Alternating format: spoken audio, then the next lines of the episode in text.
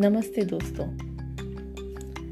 रिश्तों की पहचान और उसकी गहराई एक समय से ही पता चलती है। और जब घरों में रिश्तों को अहमियत दी जाती है तो बच्चे अपने बड़ों से रिश्ता निभाना सीख लेते हैं। और यही सीख मैं आज आप सबके साथ बांटने आई हूँ। बात उस समय की है जब मैं छोटी थी। पापा और बड़ी बुआ का प्यार और दोस्ती अलग सी थी। कह सकते हैं भाई बहन का खट्टा मीठा रिश्ता हर समय कुछ अलग सा दिखता था। उस समय मुझे रिश्तों की समझ भी नहीं थी। मुझे देखने में वह रिश्ता खट्टा ही लगता था। लेकिन दोनों में से किसी एक को दूसरे की ज़रूरत होती तो एक स्ट्रॉन्ग पिलर की तरह एक दूसरे के साथ खड़े हो जाते थे। तब वह रिश्ता मुझे मीठा लगता।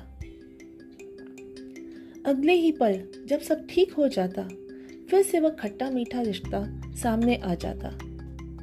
मैं हर समय इस रिश्ते को लेकर कंफ्यूज ही रहती थी। समय के साथ मेरी शादी हो गई और मैं कुछ नए रिश्तों की डोर में बंध गई।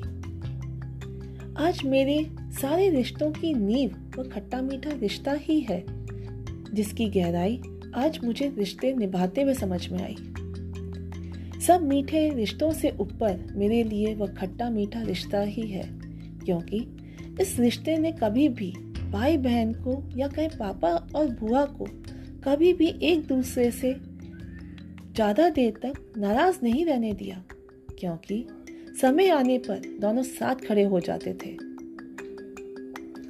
समय के साथ कुछ बातें समझ में आने लगी।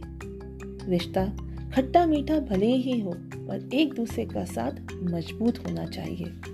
और हाँ ऐसा खट्टा मीठा रिश्ता हर घर में होना चाहिए।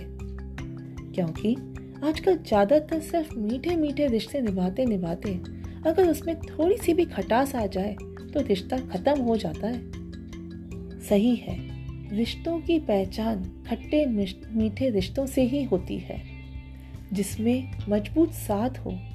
रिश्ता निभाने की इच्छा हो और खूब प्यार के साथ साथ हक से झगड़ा करने की भी जगह हो। जय श्री राम।